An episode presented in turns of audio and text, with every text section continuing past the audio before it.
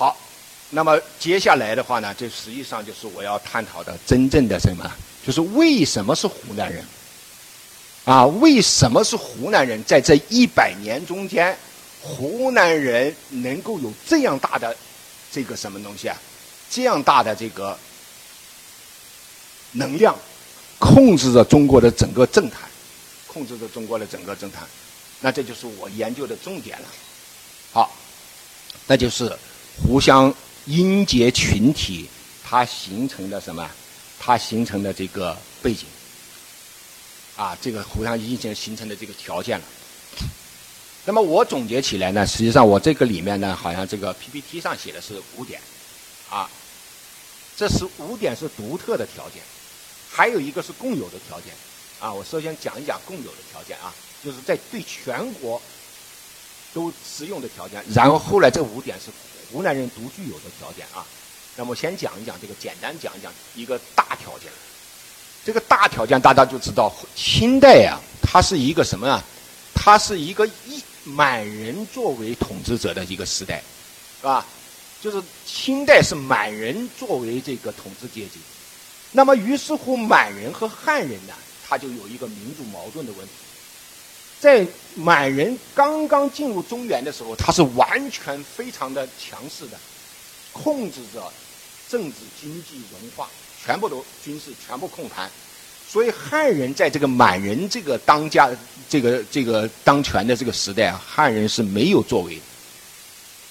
不仅是湖南人，不是湖南人你也没戏，因为那就必须要有一个什么条件呢？必须要有一个过渡，也就是说满人不行了，才有汉人的戏。这个逻辑很好理解吧？因为当家的这个清代是满族的天下。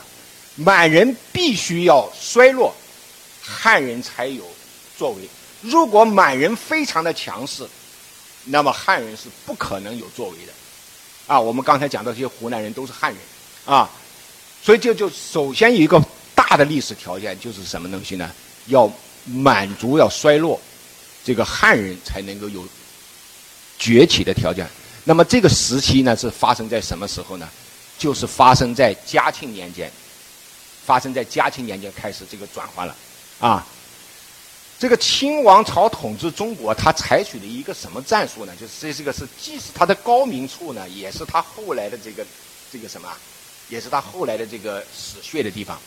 清王朝一开始统进入中国的时候，他是非常的强势，而且他的这个兵力是非常的这么凶悍的。讲到底，汉人是不经打的，啊，汉人是根本就不经打的。那么在打的过程中间的话呢，他就是那个时候清兵啊非常厉害，而且到了哪个地方他都是怎么样采取那种铁血战术，不服吗？不服我就砍你脑袋，就屠城啊，什么扬州十日啊，这都是那个时候发生。包括就是是那个到了广东啊，把广东整个城里就是整整个城血洗广州城呢，啊，用这样一种办法呢，就杀的就是汉人就怎么样呢？就怕了，就老老实实就就不敢动了。不敢动了，但是怎么样呢？他就导致一个什么？汉人和满人虽然不敢动了，但是怎么样？他和他的心啊，他不在一起。那你要统治这个天下，那你就要天下要归心啊，那怎么办呢？好，满族统治者就做了一个很重要的决策，啊，那就是文化的投诚换政治的什么？招安。不知道大家理解我讲的话，也就是说的简单点，也就是说，满族人把己的文化传统给扔了，他拜什么？拜中国的儒学为自己的文化传统。也就是说，满族人向中国的中汉文化、儒学文化投诚，叫枪，说我也是孔子的后代，我也是。信奉孔子，然后把孔子作为满族的意识形态、精神旗帜来信奉。好，这样一来呢，他就有一个好处是什么？就让汉人呢这个心态啊就有很大的平衡。就是说，你搞来搞去，你还是认我的祖宗嘛，啊？那这样的话，汉人的抵触情绪就没有那么强烈了。好，那么于是乎呢，满人就用这个东西和汉人交换，就说我第一，我把汉人的祖宗，把汉人的思想，把汉人的文化传统，成为我成为我新国家的国家的意识形态。但是，你汉人，你就要认为，你就要承认我满清的这个民主的合法性。那于是乎，他就和汉人就达成了一个什么关系呢？就交换关系，就交换关系。于是汉人慢慢慢慢慢慢就软了，啊，就被这个什么东西啊？你认我的爹做爹，好，那咱们就是兄弟了，是不是啊？好，这样的话呢，这个他就出现了什么？出现了一个这个统治，慢慢慢慢慢就清朝的统治啊，一百多年呢，他才逐渐逐渐呢，他才稳定下来。才没有那种很大规模的反抗，于是乎汉人呢，才愿意去出来给满人做官，给满人怎么样服务，效忠满皇。好，这样的话，这个民族矛盾就平衡了。平衡了这以后的话呢，他慢慢慢慢，他又又又向另一个一个方向转了。也就是说，满人由于他的地位的巩固，他就骄奢淫逸了，他就感觉到哎，自己搞定了汉人。汉人给我老老实实服务了以后，他就非常的这吧，骄矜自大。好，于是乎满满人的这个这个体系啊，就开始变化了。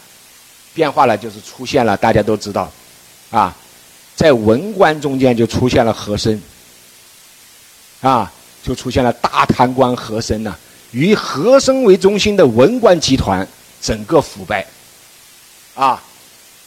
那武的方面呢，就是大家都知道，就八旗，啊，八旗是什么呢？是满人的嫡系的军事力量。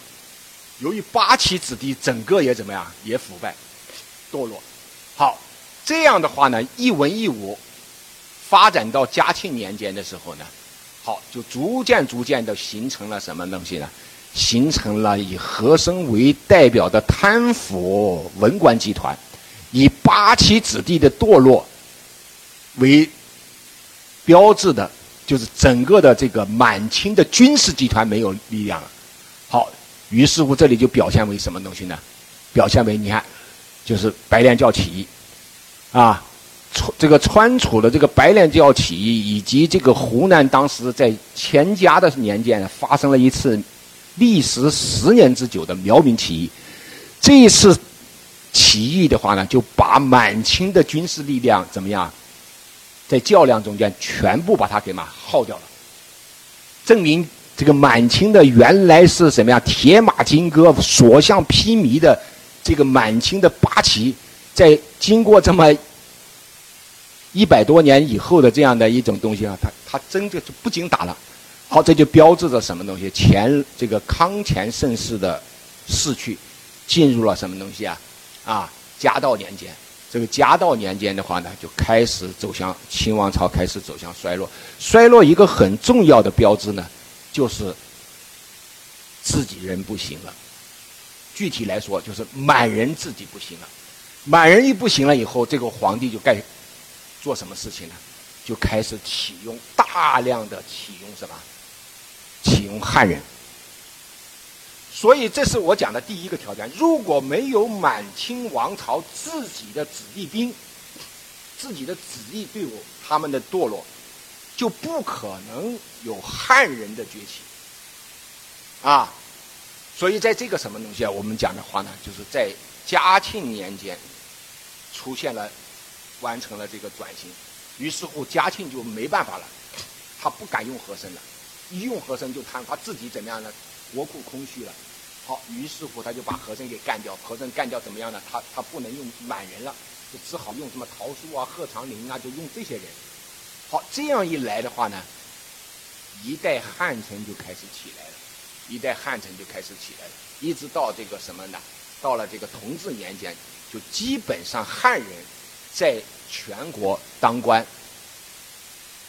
在各个省里面就怎么成为主流官僚。也就是说，在全国的这个官里面呢，啊，省一级的官，地区一级的官，基本上什么？基本上是汉人了，占了大多数了。好，这个局面就扭转过来了。所以正因为有这样的一个局面，我认为这是非常关键的，才会有后来湖南人的崛起。当然，我们讲满人的衰败、汉人的崛起，这个局面呢，它是面对全国的，也就是说，他不一定要用你湖南的汉人，他可以用浙江的汉人，也可以用你广东的汉人，还可以用山东的汉人，他不一定要湖南汉人。为什么在这一百多年是湖南的汉人支撑着天下呢？好，那就这个条件，它是什么呀？它就不能完全说明了刚才我讲的。好，那于是乎我们就要讲讲，为什么是湖南人？就主要看这五个条件，这五个条件了。好，那第一个我们就要讲一讲什么东西？什么？就湖南的这个乡土。大家都知道，你们去过湖南吗？湖南在中国是一个什么样的省份呢？是个内陆省份，啊，它是什么？它是被所有的省包在中间的一个省份，非常封闭，而且历史上呢，它在很长的历史时间呢，它是不发达的，啊，中国的最初发达的地区是哪里呢？是中原，也就是我们今天熟悉的说是什么？长江以北，啊，长江以北，或者说黄河以北。那个时候是比较发达的地区，包括这个南方，整个南方在很久远的年代，现在我们南方是比较繁荣了，啊，繁荣的比北方还要繁荣。现在人们都是说啊，孔雀东南飞，那个时候不是孔雀东南飞啊，啊，那个时候南方是一片荒蛮之地，啊，所以我们讲的话呢，这个什么东西呢？湖南就处于一个非常荒蛮的这么一个。中原的，在这个中国的这个版图中间一个腹地镇，那这个东西它就有一个特点，叫叫什么？就非常的封闭。那么这种封闭性就导致了湖南人一个非常重要的特点，什么特点？就是说你要想有作为的话，你在湖南是没有办法的。也就是说，你要想有作为，你必须走出湖南。啊。你们好好看一看历史上，历史上湖南从来没有小气候，广东还有过小气候，是吧？广东在和中原同时的时候，广东偏安一隅，它有自己独立发展的小气候，它可以过得悠哉悠哉。湖南人从来没有过这个独立，在这个湖南这块土地上有一块这个比较经济建设比较发达的一个什么一个繁盛的小湖南人从来没有。湖南人要有出息，只有一条路，啊，就走出湖南。啊，后来有人们总结就是什么东西呢？这就是湖南叫楚才尽用，就是楚国那个湖南是楚地啊，是吧？楚国生长出来的这个人才是什么呀？要拿到什么呢？你要拿到北方，啊，晋晋国啊，山西那一带啊，来被被人家用。也就是说，湖南人的人才在湖南是不可能有出息的。你虽然是人才，你在湖南人你做不出事。你们好好看看湖南改革开放 啊以来，包括到现在以来，湖南从来没有小气候，没有广东还曾经有小气候，曾经有一度是吧？改革开放初期的年代，广东是全国人民的这个什么啊向往的地方啊。上海也曾经也是，啊，湖南从来没有，在经济上，在民生上，知道吧？那这就决定了这个湖南的这个封闭的土地呀，封闭的这个地理环境呢，决定了湖南人想要有作为，必须走出湖湘。我刚才讲的那些湖南伟人，湖南的牛人，全部是走出湖湘的，是不是？包括毛泽东。毛泽东在湖南是没有出息的，必须走出湖湘，毛泽东才能成为毛泽东，否则你就是小混混，是不是就是这样一个东西？那你在什么东西呢？曾国藩、左宗棠全部是走出湖南的，才成为了中国顶天立地的英雄，啊，湖南没有一个在湖南独立的，可以什么呀？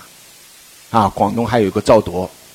啊，湖南没有，没有过偏安的时候，没有个偏安的王。广广东有两度偏安，你看见吧？就是南越王的时候，广东独立成朝，啊？还有南汉的时候，广东独立成朝，湖南从来没有说哪一天我们成立一个湖南共和国，没有干过的啊。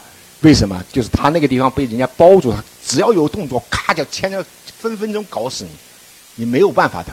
好，那这样的话呢，湖南就怎么样呢？就是这样的一个局面。这就是湖南的第一个特点，就是你的地理环境，你的这个局面决定了你，你只有走出湖南，你才能有这样的话，就导致湖南人特别的什么？这里有没有湖南人啊？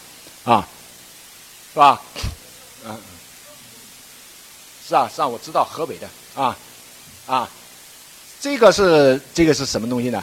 就是说，湖南人特别喜欢往外跑，有没有这个特点？啊，也有不跑的，不跑的就没出息，是不是啊？对不对？当然，我讲这个话可能有点这个东西，我没有恶意啊，我没有恶意啊，我是讲我们用正常的讲，凡是你往外跑，都是湖南人不太安心。你像广东多少？现在是广东是不是？广东是不是第二个湖南省啊？是吧？都往这边跑，为什么？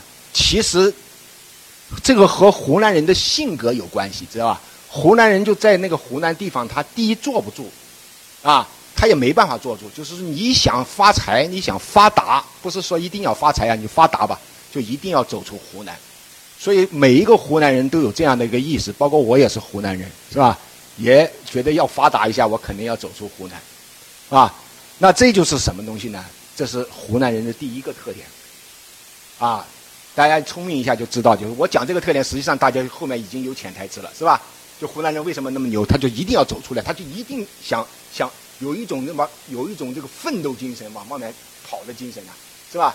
不甘心在这里就是默默无闻的待在一个地方闷死的这个东西啊，这是第一个精神。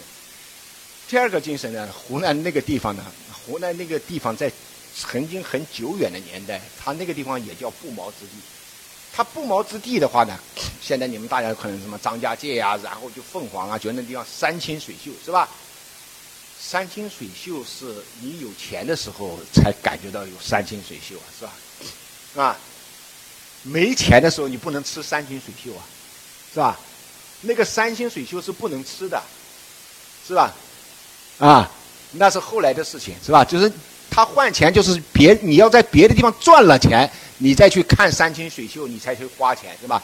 你不能看见张家界的那个什么那个什么那个金边七，它本身你去吃金边七没有啊？金边七下面的鱼你也吃不饱啊，是吧？是什么东西呢？也就是说，湖南那个地方呢，它只能够满足我们每个人的需求，满足到什么程度啊？就满足到你吃饱饭，知道？这个地方的资源给你的供应呢，只能供应到什么程度呢？按照《史记》上说的话呢，就是说可以叫没有饥饿之余，没有饥饿的烦恼，但是也不可能让你有大富的前景。就湖南人呢，你如果坐吃湖南，你可以最好的达到了温饱，但是你不能大富，就是没有千金之家。就这个地方，它就就这么多东西。是吧？你要是吃一点节约一点，就吃吃喝喝还可以过过日子。但是你要想怎么发大财、当马云，那就有点什么，那就就没戏了，是吧？于是乎，这个湖南这个地方呢，它就导致了这样的刚才局面。好，而且湖南这个地方呢，就是说，它的这个随着这个这个当时是什么？湖南这个地方就是在古代属于叫什么？叫楚楚地。啊，楚国啊，啊，就楚地。那个楚地的话呢，它的这个，如果我们不严格，当时楚地之前还有湖南还有原住民，那我们就不去追溯那个，在湖南这个楚人之前还有湖南还有哪些，那个就太古老了。湖南人，如果我们不严格的说，就叫楚人。楚人又是从哪里来的？楚原是在。中原打了败仗以后，跑到那里去的，是吧？我们今天我们经常讲，我们叫燕皇子孙，是吧？啊，一个皇帝，一个燕帝，燕帝就是湖南人的楚国人的始祖，是吧？当年皇帝和燕帝打仗的时候，谁打败了？炎帝打败了。炎帝打败了以后，就拖家带口就怎么样，带着自己的族人就往南走，啊，然后皇帝赶赶赶赶赶到那里以后，觉得自己够了，他就不赶了，然后他就燕帝这些后人呢，就在什么，就在湖南那一带呢，看见后面没有追兵了，然后就在那里落下脚，就开始繁衍生息，于是乎那个地方就成了什么，就成了楚地，啊，当然啊，如果你们要懂的话，可可前面还有人啊，就这就是，我就不讲那个前代了，就是在那个。那个楚人有一个什么特点呢？郁闷呐，是不是啊？你是败军之将啊，是吧？被人家从中原赶到那里去的，是不是郁闷呢？是吧？所以呀，这个楚地之人呢，虽然在那里落下根来，还过着日子，但是他每天就想到当年他们打败的仗的是那个那种感觉。他一直有一种深深的耻辱感。有耻辱感的人，你们大家能不能想象？就牢骚就多，知道吧？啊，而且就时时刻刻想着复仇，啊，时时刻刻想到怎么样？有一天我们要打回去，啊，所以这个楚人在这里长千番好。我认为湖南人就有，不知道你们觉得吧？湖南人的性格特别的偏激。我也是湖南人啊，因为什么呢？就是长期的被打压，长期的被驱赶，长期的被歧视，啊，又想搞回去，又搞不动，搞不动了以后的话呢，怎么样呢？他就心里就积压着这各种各样的郁闷和仇恨，而这种郁闷和仇恨，久而久之积压在一起后，就形成一股什么？一股强烈的这种情绪，啊，我认为这种情绪里面既有自卑。也有自信，就一定要好回去。所以你们看见没有？湖南人特别喜欢有几个特点，湖南人特别喜欢说死。啊，湖南有一个很著名的湖南人叫杨度，啊，杨度说过一句非常著名，叫《中国少年歌》里面的讲过一句：“若若若中华国国亡，除非湖南人怎么样，尽死。”就湖南人动不动就玩命呢，为什么呢？讲到底就是不钱命不值钱才玩命嘛，是吧？被赶到那里，反正就日子过不好，过不好的话，他就是什么东西呢？就我们就光脚的就不怕穿鞋的，是不是啊？富人是比较怕死的，穷人不太怕死。你境遇不好的人就不怕死，所以混混不太怕死，是不是啊？凡是那个，凡是那个。这个利益比较获得比较多的人都比较瞻前顾后，而这个东西一无所有的人，按马克思讲的话，无产阶级失去的只是什么？身上的锁链呢，是吧？无产阶级我们有能能有什么丢的呢？我们除了丢掉身上的锁链以外，我们万一或者我们可以获得整个世界，是这样的一个局面。所以湖南人特别有那种什么？有那种搏命的那种感觉。很偏执的那种感觉，这就是什么？长期的这种郁闷的境遇，这种不不不舒服的这种什么生存状态，使湖南人呢特别的有这种激愤之情，啊，有激愤之情，而这种激愤之情积累以后呢，它就成了一种性湖南人的民性，湖南人就比较激烈。一搞到什么事，所以你看很多激烈的事情都发生在湖南人的身上，都发生在湖南这个地区，啊，大家都知道，广东人和湖南人，广东人也革命，湖南人也革命，是吧？而且最有趣的一次就是什么？我感觉有三次广东人和湖南人一起干革命，但我感觉湖南人就是有点什么，你可以看到，啊，第一次是谁呀？那要不我们等会儿再说啊，啊，第一次是洪洪秀全，洪秀全革命的时候打到了打到了天津，打到了南京啊，是被湖南人给灭了，啊，就被湘军给灭了。好，第二次呢，湖南这个广东人又惊了，因为洪秀全他不聪明，对吧？他为什么不聪明呢？就是他有着一副颠覆天下的这个东西，最后他打了一个上帝会，拿了一个什么东西呢？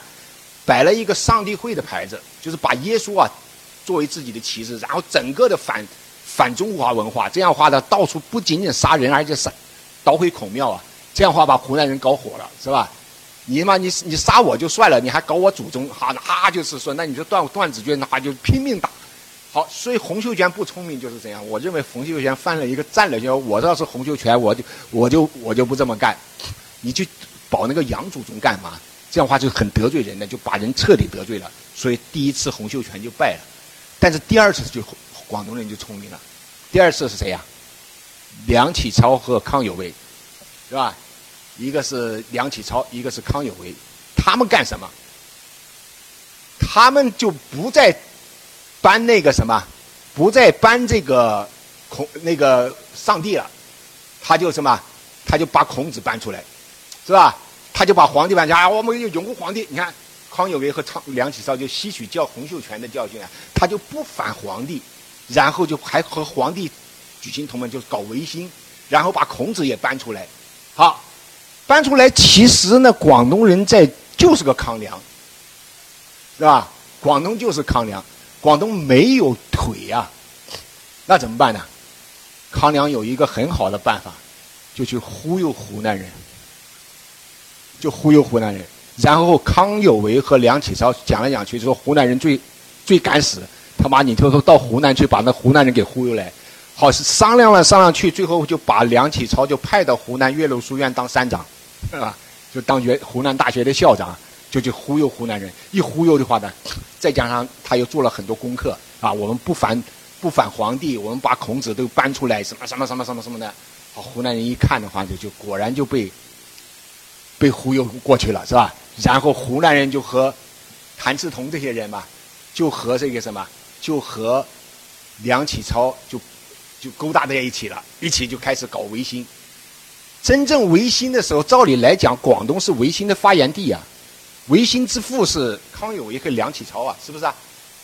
那就是维新起来的时候，应该是广东是最维新的吧？恰恰相反，在维新时期的时候，中国哪一个是维新的模范省呢？